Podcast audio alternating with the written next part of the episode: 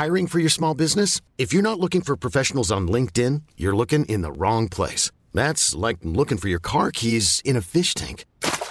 LinkedIn helps you hire professionals you can't find anywhere else, even those who aren't actively searching for a new job but might be open to the perfect role. In a given month, over 70% of LinkedIn users don't even visit other leading job sites. So start looking in the right place. With LinkedIn, you can hire professionals like a professional. Post your free job on linkedin.com slash achieve today.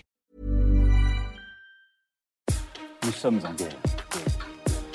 Moi, moi, je, personnellement, je m'étouffe. Accélère Accélère Ils sont aux ordres du pognon Faut laisser la star tranquille. Salut, c'est Hugo, j'espère que vous allez bien. Gros programme, comme chaque jour, on est parti pour un nouveau résumé de l'actualité en moins de 10 minutes. Et on commence donc avec le sujet à la une aujourd'hui. Vous en avez peut-être entendu parler sur les réseaux sociaux.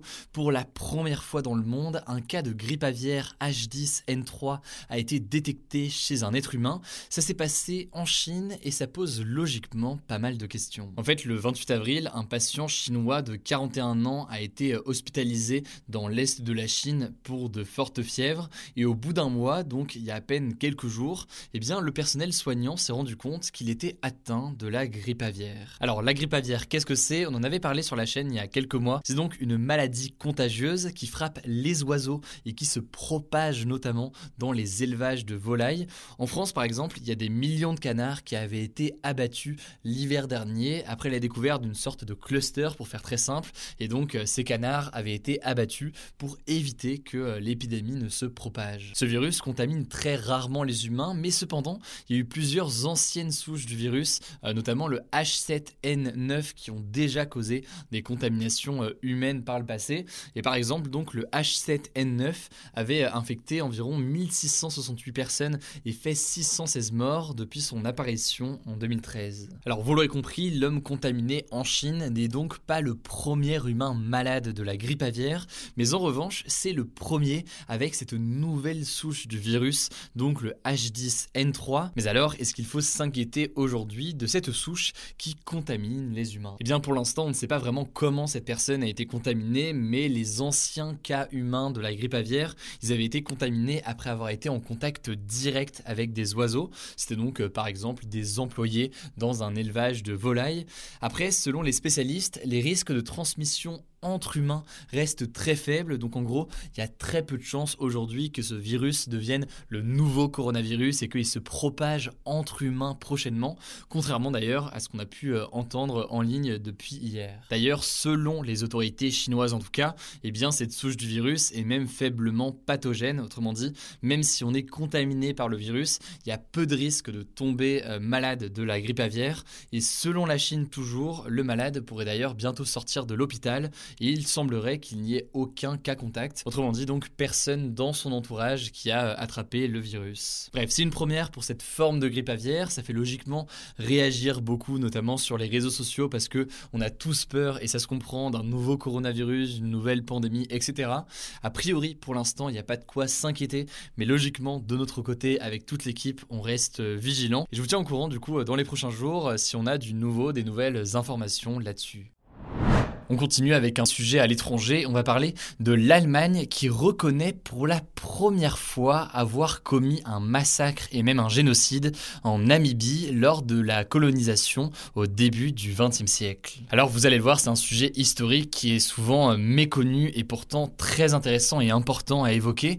En 1884, des forces coloniales allemandes se sont installées dans un territoire du sud-ouest de l'Afrique. Ce territoire, c'est celui qui correspond actuellement à la Namibie et donc les forces coloniales allemandes s'y sont installées pour le coloniser. En 1904, donc 20 ans après, eh bien l'ethnie Herero, qui est en fait un peuple de la région, décide de se rebeller contre les colons qui ont volé euh, leurs terres et leur bétail et lors de cette rébellion, eh bien ils vont tuer environ 120 Allemands. Le truc c'est qu'en réponse à ça, eh bien les colons allemands décident de mener une extermination de cette population. Certains sont déportés dans des camps de concentration en Namibie, d'autres sont chassés dans le désert où ils meurent de faim et de déshydratation. Et l'année suivante, par solidarité avec les Herero, eh bien un autre peuple de la région de la Namibie euh, qui s'appelle les Nama se soulèvent eux aussi contre les colons mais finissent eux aussi par être massacrés. Au total, c'est environ 65 000 Herero et 10 000 Nama qui ont été tués entre 1904 et 1908. Ça représente respectivement 75% et 50% de leur population d'origine. Et ce massacre est d'ailleurs considéré par de nombreux historiens comme étant le premier génocide du XXe siècle. Alors en l'occurrence, si on en reparle aujourd'hui, c'est parce que le gouvernement allemand a officiellement utilisé pour la première fois le terme de génocide pour qualifier ces massacres. Et pour faire simple, l'Allemagne a donc reconnu avoir éliminé de manière intentionnelle et systématique un groupe en raison de son ethnie. Par ailleurs, après 5 ans de négociations avec la Namibie, l'Allemagne s'est aussi engagée à débloquer 1,1 milliard d'euros sur 30 ans pour participer au développement et à la reconstruction du pays. Et cet argent doit notamment servir à développer des infrastructures et le système de santé. Alors même si le gouvernement namibien a estimé que cette reconnaissance par l'Allemagne était en fait un premier pas dans la bonne direction, eh bien les représentants des deux peuples, Herero et Nama, ont rejeté cet accord euh, voulu par l'Allemagne. En fait, eux estiment que c'est une insulte à leur existence car selon eux, l'Allemagne a méprisé les descendants des victimes en ne négociant que avec le gouvernement euh, namibien et pas avec euh, donc les représentants des Herero et des Nama. Bref, pour résumer, il y a une reconnaissance de ce génocide par l'Allemagne et il y a aussi un accord financier. Le gouvernement namibien est satisfait de cet accord, mais pas les peuples qui sont euh, concernés ou en tout cas qui sont issus de ces populations. En tout cas, un traité de réconciliation doit être signé prochainement en Namibie par le gouvernement allemand. On verra donc ce qu'il en est, je vous tiens au courant dans les prochaines semaines. Allez, on passe tout de suite aux actualités en bref et on va donc commencer avec cette première actualité. On va parler du Liban qui traverse l'une des pires crises économiques au monde depuis près de 200 ans et ça en l'occurrence c'est ce que dit la Banque mondiale. En fait, selon la Banque mondiale qui lutte contre la pauvreté dans le monde, plus de la moitié des Libanais vivraient aujourd'hui sous le seuil de pauvreté, donc avec moins de 8,5 dollars par jour et selon le rapport, la monnaie du pays, la livre libanaise, a perdu près de 90 de sa valeur et le taux de chômage a aussi fortement augmenté.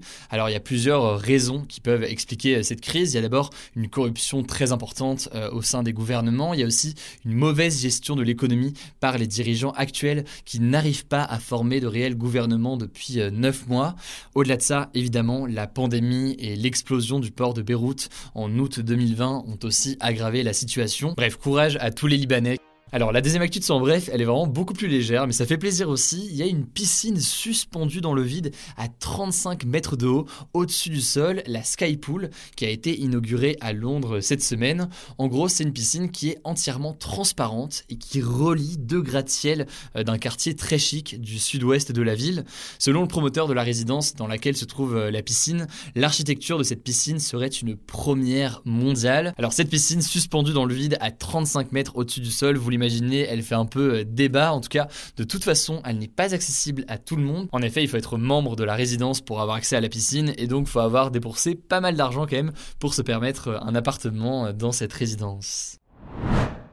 Voilà, c'est la fin de ce résumé de l'actualité du jour. Évidemment, pensez à vous abonner pour ne pas rater le suivant, quelle que soit d'ailleurs l'application que vous utilisez pour m'écouter. Rendez-vous aussi sur YouTube et sur Instagram pour d'autres contenus d'actualité exclusifs. Écoutez, je crois que j'ai tout dit, prenez soin de vous et on se dit à très vite. Ever catch yourself eating the same flavorless dinner three days in a row? Dreaming of something better? Well, HelloFresh is your guilt-free dream come true, baby. It's me, Kiki Palmer. Let's wake up those taste buds with hot, juicy pecan crusted chicken or garlic butter shrimp scampi. Mm. Hello Fresh. Stop dreaming of all the delicious possibilities and dig in at HelloFresh.com. Let's get this dinner party started.